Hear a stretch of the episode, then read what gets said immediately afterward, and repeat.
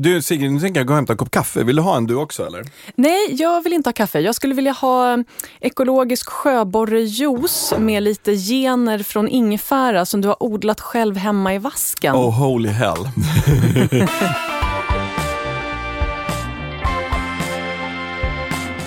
Jag antar att det skulle vara en perfekt timing att dricka någonting sånt eftersom att idag ska vi ju ändå prata om Tadadada, framtiden. Och det ska vi göra genom att tala om foodtech. Vi ska tala med Johan Jörgensen som är grundare till Sweden Foodtech. Vi ska prata om eh, trendspaning för 2018. Vad kommer vi att äta under det här året? Och vi ska prata lite om sötningsmedel. Fantastiskt! Matsamtalet med Sigrid Barany och Johan Hedberg i samarbete med Lantmännen. Men först vill jag berätta en sån här riktigt bisarr grej. Så du likt ett gammalt rapportankare plockade upp ditt papper från marken. Eller från bordet. snarare. Vet du, det finns ett projekt i Finland som heter Food from Electricity Project. Åh herregud. Om det här har att göra med att odla fram en till Kanye West-salami, då blir jag orolig. Nej, inte, inte riktigt. Det är lite torrare än så skulle man kunna säga. Okej. Eh, Det är ett, ett eh, universitet i Finland som tillsammans med ett forskningsinstitut har hittat på en teknologi där man kan få fram ett proteinpulver från koldioxid och elektricitet. Va? Koldioxid och elektricitet. Så kan man få fram ett encelligt protein. Men, men, som man då nu. kan använda som ett mjöl eller göra en shake eller stoppa i mat. Eller förmodligen med tiden göra en burgare på. Men då måste, vänta, då måste ju, då måste ju ha någonting, jag måste stammar för jag blir så upphetsad. Dessa förbannade finnar och deras duktiga Formel 1-förare och proteinforskare. De måste ju Från- tillföra någonting. Det går Nej, inte bara med koldioxid och el. Elektricitet och koldioxid. Än så länge så är det inte här supereffektivt utan det tar ganska lång tid att få fram ett gram av det här proteinpulvret. Ja. Men man väntar sig att kunna effektivisera den här teknologin. Och sen ska man då kunna använda den till exempel i eh, svältdrabbade ökenområden där det finns mycket solkraft och ingen odlingsyta. Och förmodligen heller ingen jävla elallergiker som blir irriterad av det. Nej, det kanske är det absolut minsta problemet just där, just då. För jag tänker att det här proteinpulvret måste vara lite så laddat med el. Mm, ja, du menar att man, att man så blixtrar ur öronen när man Ja. har ätit det? nu, är det framtidsprat här på riktigt. Jag menar det. Men alltså det där är ju skithäftigt. Alltså just att kunna skapa det sådär Och ut... från, och från en spillgrej som koldioxid som vi har för mycket av. Ja, Fatta coolt, kan man, om, kan man bara få ett sätt just att få elektriciteten hållbar ja. så har man ju en, så här, en ständig källa till gött proteinpulver. Å ena sidan så tycker jag att det här är en typ sån grej som är så, ja det här kommer att vara en sån grej som blir stor inom forskningsvärlden men sen aldrig kommer att leda till någonting. Samtidigt så vet man ju också att det här, de kommer på, här går att applicera i andra projekt. Om kanske 20 år så ser vi någon sån här helt otrolig produkt som letar sig ut till gemene man i handeln som man kan spåra tillbaka till det här. Och här sitter vi och skrattar åt dem. Gör dem till åtlöje. Skäms. Driver jäck. Ja, det är fan skandal. Vad är det för framtidsavsnitt om vi inte ens kan respektera folk som faktiskt ser framtiden? Faktiskt, nu Ja. är det skämmes. Gå i korgen, du är en skam för ditt släkte. Mm, Tack så jättemycket Lappeneranta Universitete för ert bidrag till framtidens mat.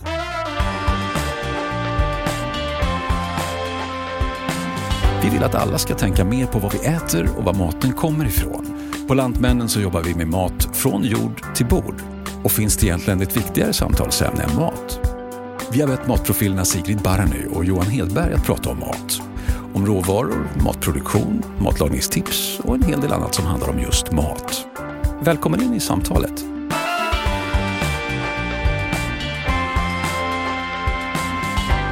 Men Sigrid, om vi nu ska prata så här foodtech och framtidens mat och så här, vad är liksom foodtech för dig? Alltså foodtech som jag har förstått det, det är bara så här skärningspunkten mellan mat och teknologi. Så det kan vara väldigt mycket. Det är ett enormt brett område, vilket gör det så oerhört spännande och roligt. Och det finns, det, vi är ganska stora på det här i Sverige. Inte så konstigt, vi ligger ju ofta i framkant med såna här små bizarra eh, högteknologiska saker.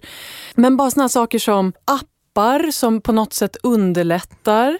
Eh, det kan vara odling, en typ av odling eller en typ av distributionssystem. Någonting som så här effektiviserar, lyfter och, och så här gör det bättre för oss. Jag delar din uppfattning jättemycket kring det. Jag, jag varit väldigt upphetsad när Tesla förra året liksom började prata om sin robot eller liksom sin ellastbil. Och robotlager är något som jag tycker är väldigt fascinerande, hur man kan automatisera det. Men jag tänker mig hela distributionskedjan ut till slutkonsument automatiserad, för att också då energieffektivisera den. På samma sätt som jag hoppas att vi kan så odla mer hemma och använda, vi kommer in lite på det lite längre fram, men just sådana här resurser som finns i de svenska skogarna, haven, fjällen som vi inte använder idag, som inte sliter på miljön och som samtidigt är bra mat. Liksom. Hur, ja, ja.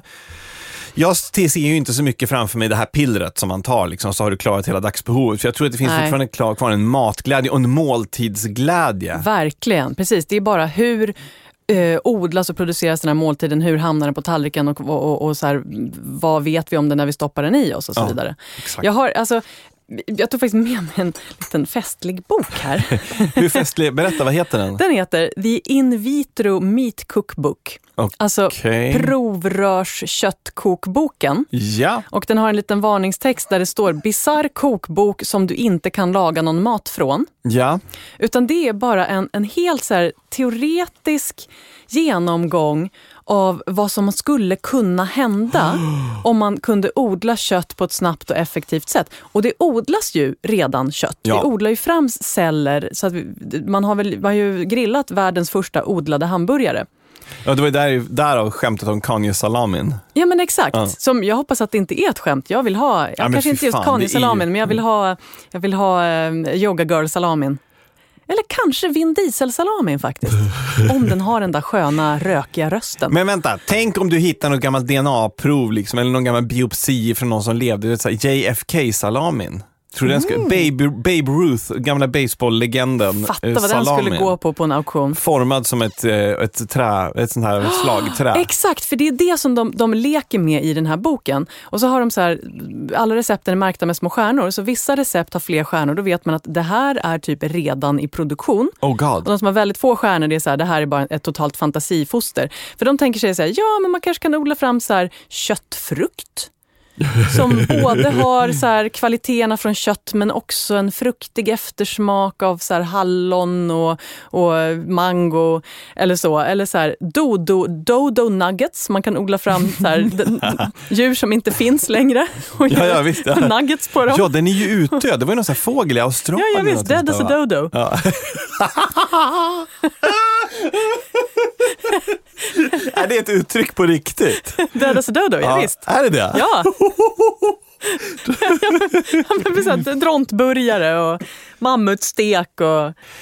Får jag berätta en annan sak? Ja. Jag är uppfödd i Sala, jag kommer från en lantbrukarsläkt och eh, vi, vi, vi bedriver ju ingen liksom jordbruk längre. eh, Så. Och han som arrenderar dem, han har en traktor som är då GPS-styrd, vilket är typ standard idag, men jag hade inte fattat det.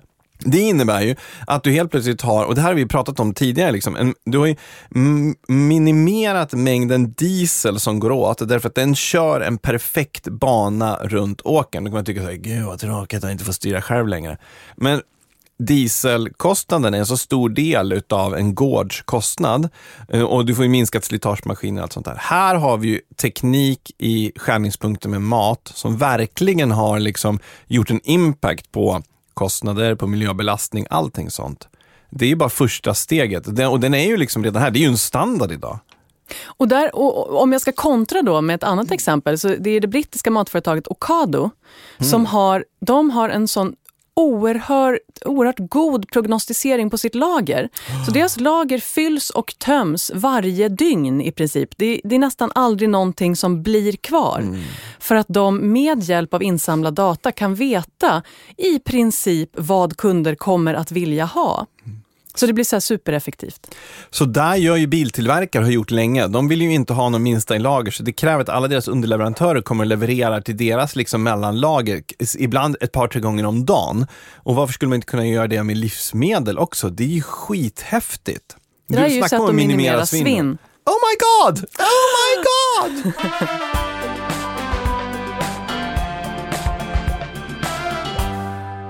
Men är det någon som redan är i framtiden, vem är det jag tänker på då? Johan Jörgensen, grundare, Grundare. till Sweden Foodtech. Hej Johan! Hej! Ja, alltså foodtech, kan du bara börja från början? Vad konkret är foodtech? Och det är en väldigt bra fråga, en väldigt stor fråga. Men det är ju så här att tech och datarevolutionen har ju svept över planetens alla sektorer, utom egentligen mat. Men nu är det dags för det. Och foodtech kan ju sägas vara då hur man ställer om matsystemet med hjälp av tech och data. Hur, hur menar du då? Ställer om, alltså pratar i produktion um, och konsumtion och distribution eller? Egentligen är det alla delar av det. Va? Tittar du på hur vi producerar maten idag så är det väldigt industriellt väldigt mycket av det. Allt från hur man kör traktorerna på fältet till hela vägen bort hur vi ska förstå vad vi ska köpa för någonting i affären och Eh, hur vi kommer att må av det som vi har köpt i affären. Och allt det där behöver vi nog ha hjälp att förstå lite mera i en komplex värld där vi har flyttat in till städerna och kopplat oss själva längre och längre bort från maten. Så det blir som att teknologin blir en, en ny länk mellan oss och maten som, som ersätter någonting som har gått förlorat. Är det lite så? Ja, precis. Så skulle jag ha sagt det från början.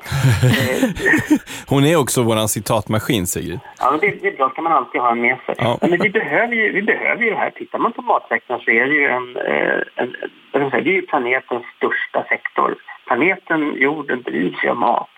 Problemet är att matsektorn ser ju inte så himla snygg ut när man tittar på den på lite närmare håll. Allt från så gigantiska slakterifabriker till monokulturer som breder ut sig över planetens åkerarealer till att vet, insekterna faktiskt försvinner på grund av att vi har miljögifter till höger och vänster. Men du, vad är, finns det för vinster med foodtech då? då? Alltså vinsterna är ju att vi kan göra saker och ting bättre. Att vi kan känna oss mer säkra och förstå lite bättre vad den här maten är för någonting som vi stoppar i oss. Idag har vi faktiskt ingen direkt koll på vad, vad det är för någonting vi stoppar i oss. Vi vet inte hur de här tomaterna har odlats, vi vet inte hur de har färdats, vi vet inte vad de innehåller, vi vet inte om de innehåller näring, vi vet inte om de innehåller barnarbetskraft, vi vet inte om de innehåller CO2-utsläpp. Vi vet egentligen bara att det är en röd rund boll med ett visst pris på. Och det är alldeles för dålig nivå på den kunskapen vi har kring vår mat idag. Vi måste veta var grejerna kommer ifrån så att vi kan ta rätt beslut. Vi kan ju äta oss till en bra planet eller till schyssta arbetsvillkor för människor där ute. Och vi kan äta oss till bättre hälsa men för det här måste vi ha hjälp att förstå vad maten är när vi stoppar i oss den. Men skulle säga, är det primärt en informationsfråga eller är det också en, en fråga om själva produktionen per se, att foodtech så att säga, kan göra någonting åt det som du nämner som problem? Det är en fråga om att veta saker skulle jag säga och att ha data på vad det är. Mat idag det är väldigt mycket religion, det är ett trossystem. Man tror att vissa saker är bra. Säg närproducerat eller närodlat. Mm. Eh, är det verkligen så mycket bättre? Ja, för det så måste vi ha data för att kunna säga det. Jag tror att exemplet är att en svensk närodlad tomat faktiskt släpper ut fyra gånger så mycket koldioxid som en tomat producerad i Spanien och transporterad hit. Okej, okay, klipp. Cut him. Den kändes ganska konstig. Nej, menar du? Men, men vad är fördelen då? Vi får skatteintäkter i Sverige, arbetstillfällen. Det roliga nu är att eftersom vi går online och handlar online mycket mer idag det gör vi med kläder och, och du vet, finansprodukter vad du nu vill och numera mat också. För Att man ska kunna funka i en online-miljö med en matprodukt så måste man ha data kring den helt enkelt. Vi måste kunna filtrera när vi söker på Amazon och ska handla, handla våra matprodukter. Så här, jag vill inte äta saker vi gjorda av barnarbetare eller som innehåller 10% socker eller mer. Då ska jag kunna filtrera bort det. Att jag inte drunknar i det gigantiska utbudet som finns där ute. Så jag tror att teknik kan man möjliggöra, så, någonting som hjälper oss att äta mycket, mycket bättre än vi gör idag. Mm. Så jag ser det här bara positivt. Men hur är det, jag tänker på det här med, med, hur maten odlas och så. Är du inne på det här med stadsodling och sådana saker också? Det tycker jag, jag verkar vara ett väldigt spännande område. Ja. jag är inte chockad. Kan du berätta lite om det? Men stadsodling är väldigt intressant för att det handlar till syvende och sist om Eh, kanske inte man odlar i, mitt inne i städerna. Eh, du kommer att odla närmare städerna men du kanske kommer att odla med det som kallas vertikal odling. Man odlar i flera olika nivåer med hjälp av LED-ljus, eh, artificiellt ljus istället för solljus. Och det kan vara väldigt effektivt att producera på det sättet. Du kan, behöver inte använda några som helst miljögifter, du återanvänder allt vatten och du kan få jättestor effektivitet på produktionen. Får jag lägga in en liten passus på det här? Jag har Ja. faktiskt ett sånt skåp på väg in. Ett Du har det? Men vad roligt. Det ser ut som ett stort kylskåp fast det är glasat runt omkring. Och sen så är det som, du stoppar in, det är som uh, fack. Och sen så kan man odla allt ifrån liksom sallader till skott till kryddor. Allt sker under LED-ljus som är superenergieffektivt. Ehm, Ja, Nej, men vad, kul, kul att du har skaffat ett skåp. Och, och det kommer ju bli hyperlokalt producerat hos dig då. Ja. Eh, och, och grejen är så att hur mycket av det kommer vi producera i eller nära städerna? Ja, kanske 30 procent av det vi äter. Det kommer inte bli så här majs och vete och sånt där i de här skåpen. Men de här eh, mikrogrönsakerna och eh, bladgrönt och kryddor och sånt annat, det kommer vi givetvis producera på det sättet. men kolla vilken Det- skillnad där med kryddorna som tidigare var producerade utomlands, nu oftast är producerade i Sverige. Men om du kan istället få det producerat inom ditt, ursäkta ett gammalt uttryck, riktnummerområde, då har du ju sparat ännu mer transporter. Ja, eller ditt, ditt eget hus. Eh, vi slänger ut alla bilarna nu. De ska bli självkörande. Vad ska vi då ha garage till?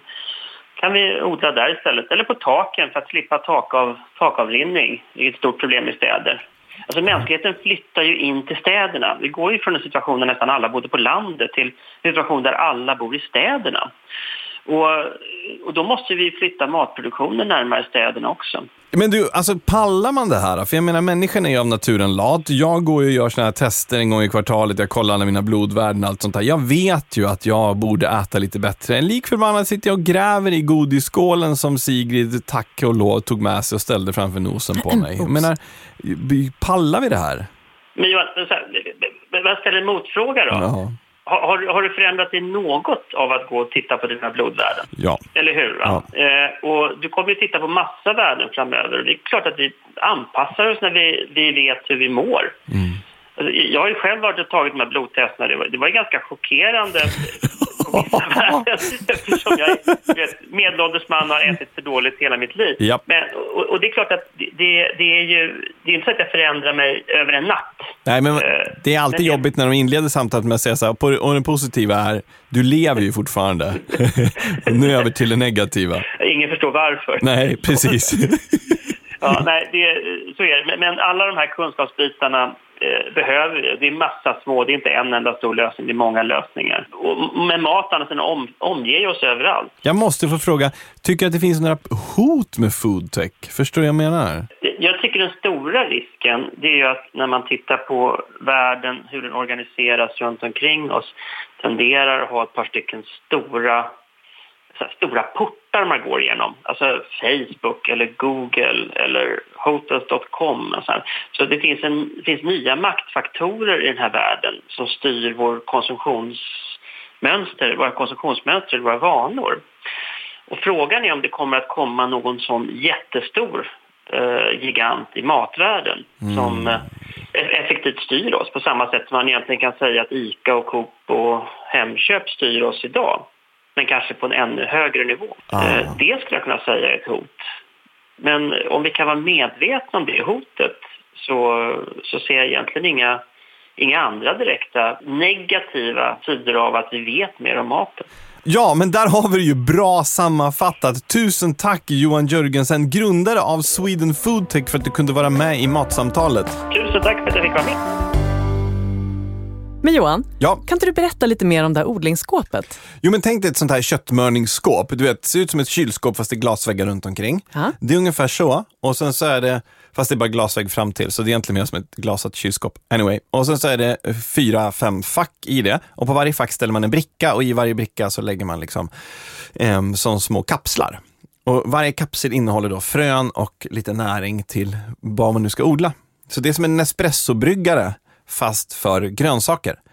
Wow, men Och sen är det i det så sitter jord då- och grejer eller vad, vad är det i de där kapslarna? Det är bara näring. Ja, en, som en näringslösning och, eh, och lite jord. Och sen så i, vad heter det, i, i skåpet sitter det så mm, belysning som är extremt, eh, alltså LED-belysning som är extremt anpassad för att det ska växa och må bra. Eh, och eh, som, som all annan LED så är den extremt energisnal. Och så håller den där liksom perfekt miljö för att odla grejer i året runt. Och det innebär att jag behöver ju inte ha, eftersom att jag inte är restaurang, så behöver jag inte ha alla de där mm, aktiva samtidigt. Men det innebär att man kan ha lite olika skott, lite olika kryddor, lite olika sallader. Och det är så tacksamt då, för att jag ska göra någon timelapse på hur snabbt det där växer upp. Men det som är häftigt är just att man kan gå liksom bara, okej, okej, ska vi ha lite sån här krydda och så ska vi ha lite sån här sallad och så ska vi ha lite microgreens för det är gott i salladen och så bara klipper man av det. Det är sjukt bra. Och så de där uh, återvinningsbara, de där kapslarna och så. Ja, det, det är liksom det, är- det är häftigt för det är bara, egentligen bara första steget i det här med att ha en så upp, optimal odling hemma. Och jag är lite så här, det finns en del odlingslampor man kan ställa in och ha hemma, men jag ser ju framför mig de här små smidiga skåpen för gemene man, liksom, att kunna odla vad sjutton vad som helst i. Liksom. Men när kommer du att, att levla upp till så här mjölmaskodlingar och, och såna gräshoppsinkubatorer och sånt då? Jag, alltså jag vet inte, men, men jag, hade du frågat mig för ett år sedan hade jag bara garvat åt det och sagt så här, nu du ser det tokig. faktiskt väldigt allvarligt ut. Ja, för att någonstans så tänka så här, ja varför inte? Vi, nyligen har ju EU gett tummen upp till att ha, använda ehm, Insekter som, som föda. Ja, och det är ju ett sånt jättesteg. Helt plötsligt kommer bara massa industri bara boom, satsa på det här. På riktigt nu va? Vi har ju redan ett gäng teknologier i Sverige som bara står och stampar och väntar på godkännande. Ja, Bugburger till exempel och Chirpas och de, ja. ja. Och det kommer inte dröja länge innan Max presenterar sin Spicy Avocado Chirp Burger. Wow, den dagen. Ja. Men jag tänker så här, ett annat sånt naturligt nästa steg, det är ju den akvaponiska odlingen. Oh, ja, ja, ja, ja! Berätta mer. Det är ju den där du har fiskar kopplade till eh, din, din grönsaksodling. Mm. Så att du matar fiskarna och fiskarnas avfall blir det som matar växterna. Yes. Och sen har du där i någon form av slutet system eh, som på något sätt då renar vattnet så att det här avfallet kommer, till, kommer växterna till godo och det rena vattnet kommer tillbaka till fiskarna. Det blir som ett slutet system som skapar mat på båda håll och båda tar hand om varandras avfall. Alltså du vet, det är, så här, det är sånt drömscenario. Och sen ska man ju då helst driva det på så spillvärme från sitt hushåll. Det finns ju, alltså, i, i, här, I större skala så kan man ju driva såna grejer på spillvärme från, säg, eh, ett massabruk eller eh, du vet, någon, någon närliggande fabrik eller si och så. Men om vi kan använda, det, om vi kan använda så spillvärme från vårt eget hem på något vis. Ja. Eller kanske så här biogas, någonting, eh, du vet, man gräver Ja. ner sin kompost någonstans och får någon sorts värme. Precis, jag menar som om man bor i ett område så har man en gemensam kompost som alla ser till att sköta, men fan vad folk är dåliga på att sopsortera när man bor ihop så här. Jag är precis... biogaspolisen kommer bli mycket värre än sopsorteringspolisen. Alltså, tro mig. Du, jag har haft sån falling down på folk som har så här, slängt speglar i glasåtervinning. Ja, du vet, eh, folk är inte läskunniga. Men, eh, men grejen är den att om man då har en gemensam kompost som alla sköter, då kan ju den bli tillräckligt mycket värme för att driva en hydroponisk odling som sen ger lax till alla. Ja, det är schysst. Förutom akvaponisk odling så finns det också hydroponisk odling och aeroponisk odling. Okej, och här tycker jag att det tarvar en liten förklaring. Ja men precis, egentligen kan man säga att det här är ju nästan som steg ner från det här, för jag tyckte det här med fiskarna är så extra coolt. Eh, Hydroponisk odling det är ju helt enkelt att man odlar växter i, i en näringslösning, i vatten så att säga. Mm. Och aeroponisk odling, det är att man odlar växter i så att säga, en dimmiljö. så att man, man sprayar deras rötter med en Ah. blöt näringslösning. Men, ja, men de står inte i jord, de står inte i vatten. Men vänta, det här är jätteintressant. Därför att å ena sidan så tänker man ju så här, ja, men i jorden så fångar ju växten upp mängder med smak. Man tänker terroir och sådär. Terroir. Ja, Mm, Och det här där får man sprayoir. Ja, men alltså för någonstans det så här, jag har testat druvor som var samma sorts druva, växte bara liksom med 500-600 meters mellanrum och de smakar olika för att de får upp så mycket smaker. Men samtidigt så pratar vi också en effektivisering när vi måste ta fram stora mängder mat på ett sätt som inte belastar miljön mer än absolut nödvändigt. Då är det här ju klockrent. Och man kommer säkert att komma på något intelligent sätt att göra de här sprayerna med särskilda mineraler och what not så att man För kan få så här sprayoir på, Nej men det är ju jättekul. Du skulle kunna återskapa, tänk om du kan bli den som återskapar till exempel en viss bordeauxgårds smaker liksom, som man sen kan överföra till... Just det, så kan jag hitta på sådana etiketter och ska jag sälja det jättedyrt på vinauktion och sen, nej, vänta nu, vänta nu. no, that's, that's not legal. No, no, stop! cut, cut, cut. Men det är väldigt häftigt. Det är väldigt häftigt. Mm. Jag, jag undrar om man kommer att Kommer man att bry sig? Alltså, du vet, du och jag är ju romantiker Ja, med såna här grejer. like, ja. Och det är så här, åh de här druvorna har växt på den här sydsluttningen Mm. som bla bla, Atlantkustens eh, milda vindar, så här, och bla bla skiffer. Mm. Kommer vi att tycka att det är lika härligt om man vet att, att så här, någon har designat en spray som, som när de här eh, vinstockarna som ger den här smaken på vinet. Kom, eller kommer man att kunna bara bortse från det och vara så här, det här är jättegott? Ja, nej, du och jag kommer aldrig kunna acceptera en sån sak. Så det är för här, är- det här är någonting som det, det måste komma någonstans fram i generationerna. Nej, men jag tror också att du måste, eh, måste acceptera att båda världar finns. Alltså, du, måste, eh, du och jag skulle aldrig gå och köpa en som vi visste var fake. men de som, går och, de som köper den är sådana som tycker att eh, eh, det smakar gott och det är det som är det viktiga. Liksom. Och kanske också att här, det är ashäftigt att det här har växt i en skyskrapa och så här, på ett annat sätt. Ja, mycket möjligt. Men jag tror också så här, generellt när det kommer till framtidens mat så är det lite så att man får acceptera att det finns två läger. Det ena är att vi får billiga tomater som smakar gott som inte har belastat miljön och som är odlade där det är som optimalast att odla dem. Om det är i Spanien eller Sverige, I don't know. Liksom. Men får du helt, du vet, eh, transporter som inte belastar miljön någonting alls, vad är problemet med att det körs upp från Spanien då? Inget alls. Samtidigt så vill du ha de här lite dyrare hypernärodlade tomaterna som smakar liksom sala verkligen, du vet, som jag längtar efter varje sommar. Och båda har ett existensberättigande. Och det är det vi måste acceptera. Det tror jag, där är ju problemet idag. Att, Spännande, så där har man det här med att odla, äh, att vi kommer förmodligen att kunna odla fram det kött som vi vill ha. Mm. Men vi kanske inte kommer att sluta hålla djur för det. Nej. För vi vill fortfarande ha det. Det kommer kanske att bli en lyx, exakt. super, super lyxvara. Ja. Medan det kommer finnas odlat kött som man kan ha så lite oftare.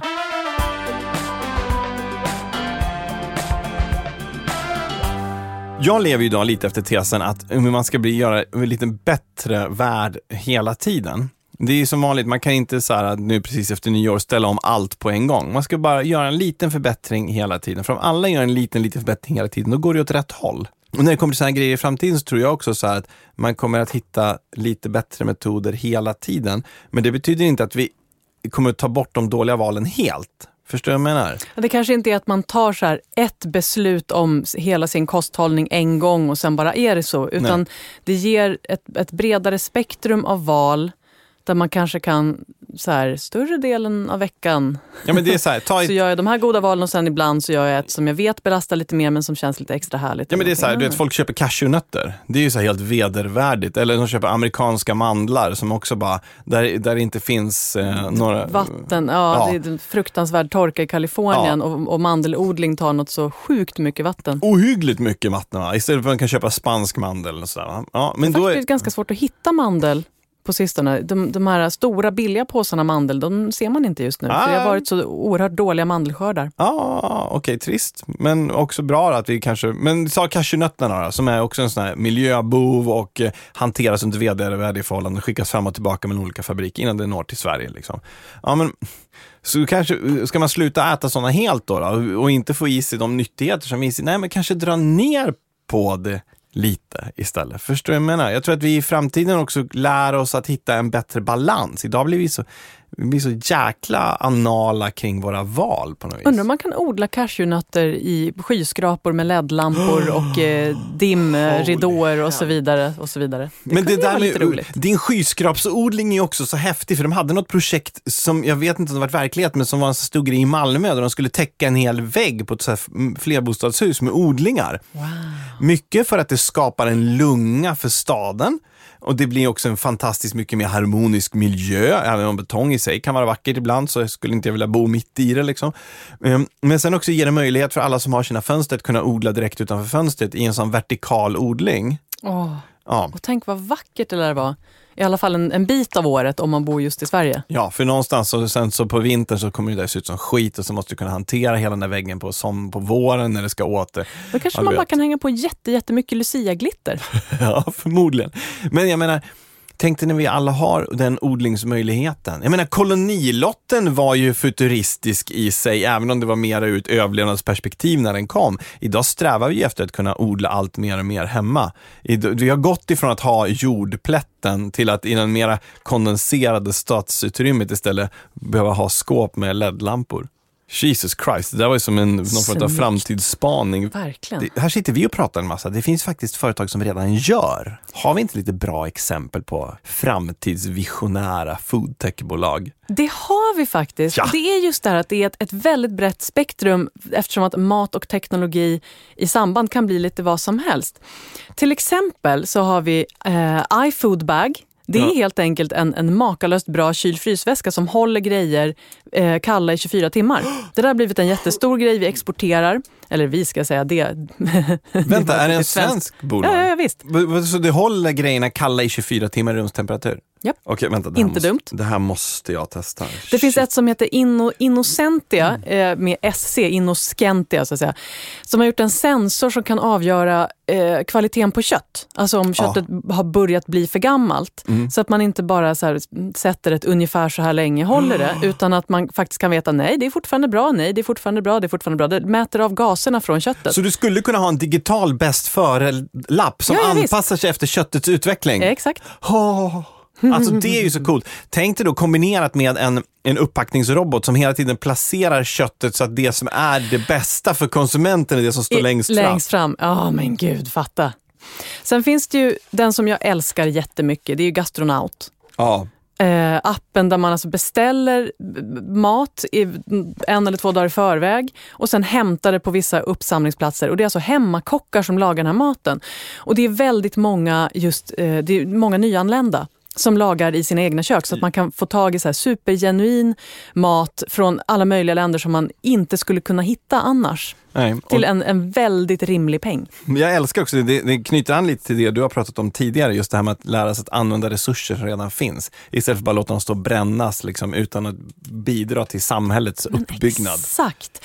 Och om man inte vill låta saker brännas, då kan man skaffa en grej som heter cuciniale Okay. Det är en liten, en liten sticka som man kopplar till sin, sin pad eller sin dator eller så. Ja. Och som då har kontakt med en induktionshäll. så att när man sätter på en stekpanna på den, mm. då talar hällen om för ens dator så här, hur, hur stor är den här stekpannan, eh, vilken, eh, hur mycket kraft behöver jag använda för att värma upp den. Och sen om man då, säger biff med kappa, så här, trycker jag på och så ja. slänger jag ner en biff med kappa. Då kommer den där tala om så här, nu är stekpannan lagom het. Nu känner jag hur tung den där biffen med kappa är. Då vet jag hur mycket värme jag behöver bränna på ja, och jag kommer att tala om för dig när du ska vända den. så, vilket gör att även om man är fullständigt ointresserad av matlagning mm så kan man laga god mat. Det är matlagning för dummies via teknologi. Och ju fler man underlättar det för, desto större sannolikhet att de lagar mer själva hemma. Visst. I love it.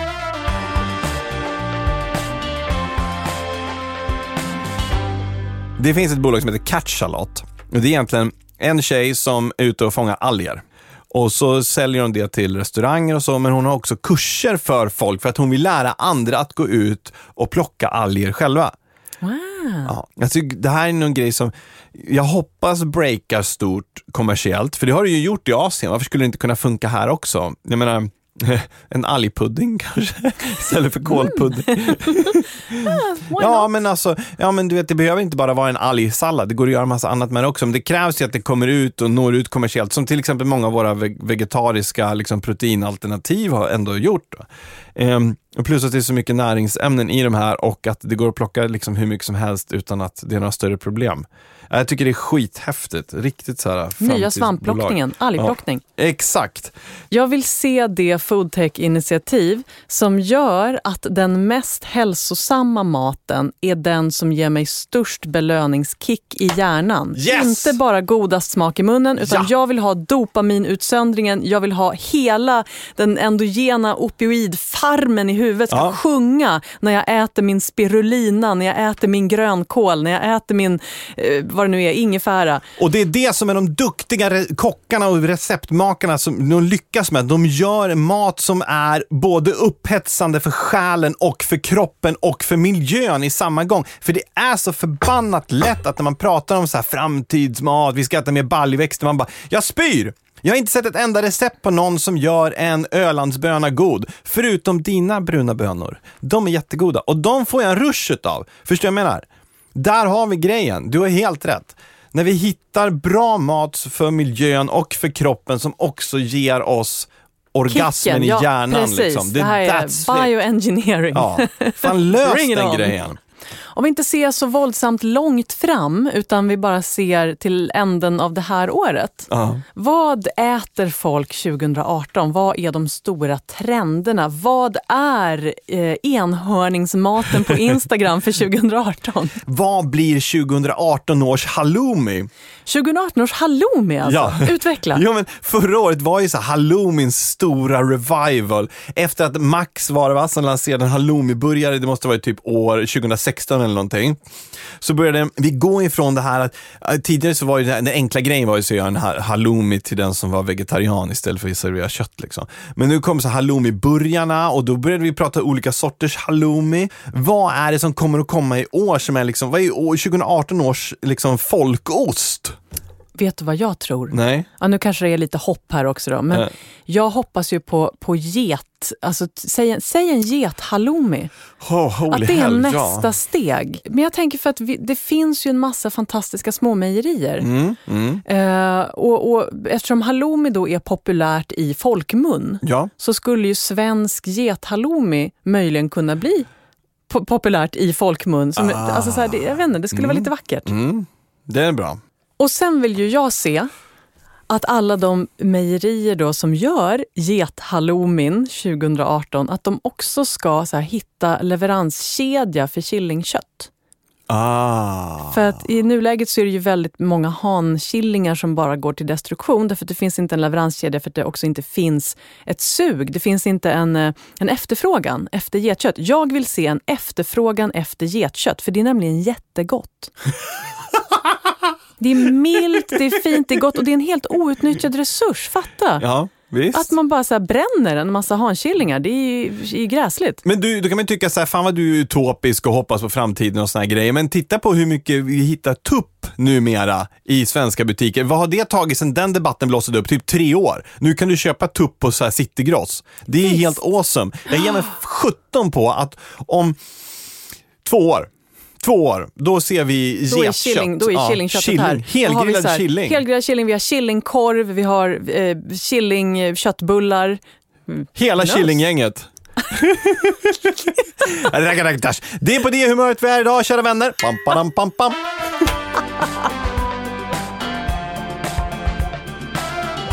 Men Sigrid, nu har vi pratat om framtid och så här, men nu tycker jag att vi ska leva i nuet. I Du vill ha nutiden. någonting att äta. Jag vill ha något att äta. Du har ju ställt fram en tallrik här. Kan inte du berätta, vad har vi framför oss idag?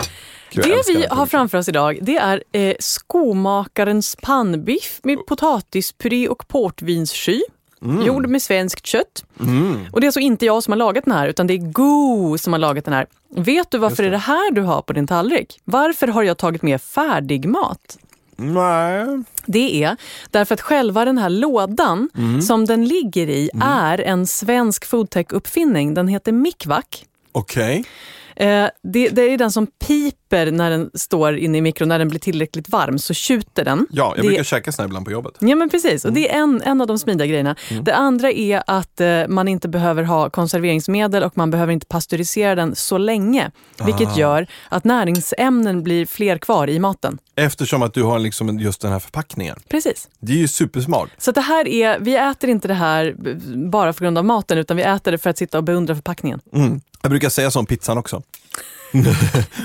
Men det är ju faktiskt supersmart, för just förpackningsdesign är ju någonting som har förlängt hållbarheten och därmed också minskat svinnet ännu mera. Och om man då har hittat på en förpackning där man Exakt. inte behöver ha konserveringsmedel och ändå får en hållbar mat. Ja. Strålande. Skitbra. Så det var det ena. Sen ska du få en liten bit efterrätt här förstår du. Mm, mhm. Så Tänk att du kanske längtar efter någonting sött. En bit choklad hade smakat bra. Nej men titta här ser du. Och då är det ju så här att om du tar en tugga av den här Oh, Okej då, okej då. och så frasigt kexchoklad. Mm. Så känner du efter, den smakar sött va? Mm. Jo, men det är klart att det finns socker i den. Eller jag menar, det är klart att det finns en sötma i den. Jag fattar inte. det någon- Precis, men socker finns det inte i den. Nej.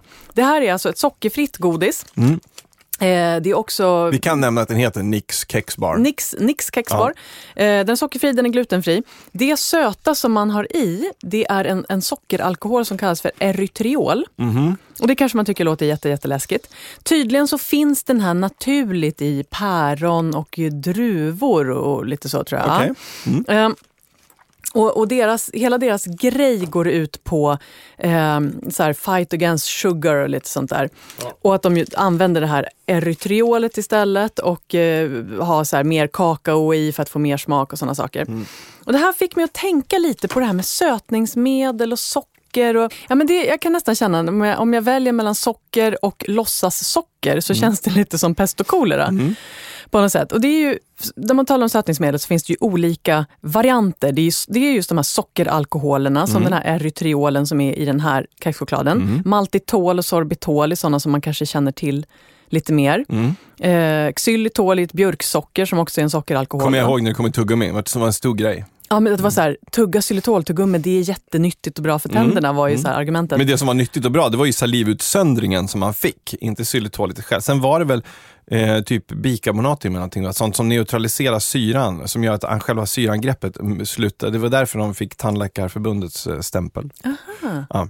Och de här sockeralkoholerna då, de, de smakar eh, ungefär lika sött som socker, lite mindre sött, men har eh, ungefär hälften så mycket eh, energi. Eh, just den här erytriolen, den har väldigt lite energi. Den har, den har en femtedel eller någonting av, eh, av sockers energi.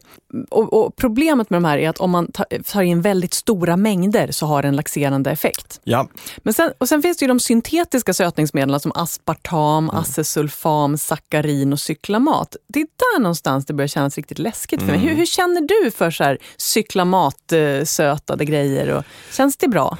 Alltså, det ju- när, man, när man säger det så, så låter det ju inte så bra. Men samtidigt så vet jag, eller jag har förtroende för vår livsmedelsindustri. Och även om jag så att säga någonstans föraktar sötningsmedel, om man inte måste äta det på grund av att man har en, ett riktigt sjukdomstillstånd som gör att man inte... Till exempel diabetes. Till exempel, jag kanske tänker på diabetes, ja. Ehm, nej, det låter inte så kul. Samtidigt så låter ju många av de andra tillsatserna vi ser i våra vanliga livsmedel heller, heller inte så kul. Det beror på att de är uppfunna av kemister. Det är ju beror på att de är namngivna av liksom, folk som lab- jobbar i laboratorium. Då finns det vissa former, former som man la- namnger de här på. Men det betyder ju inte att de är farliga.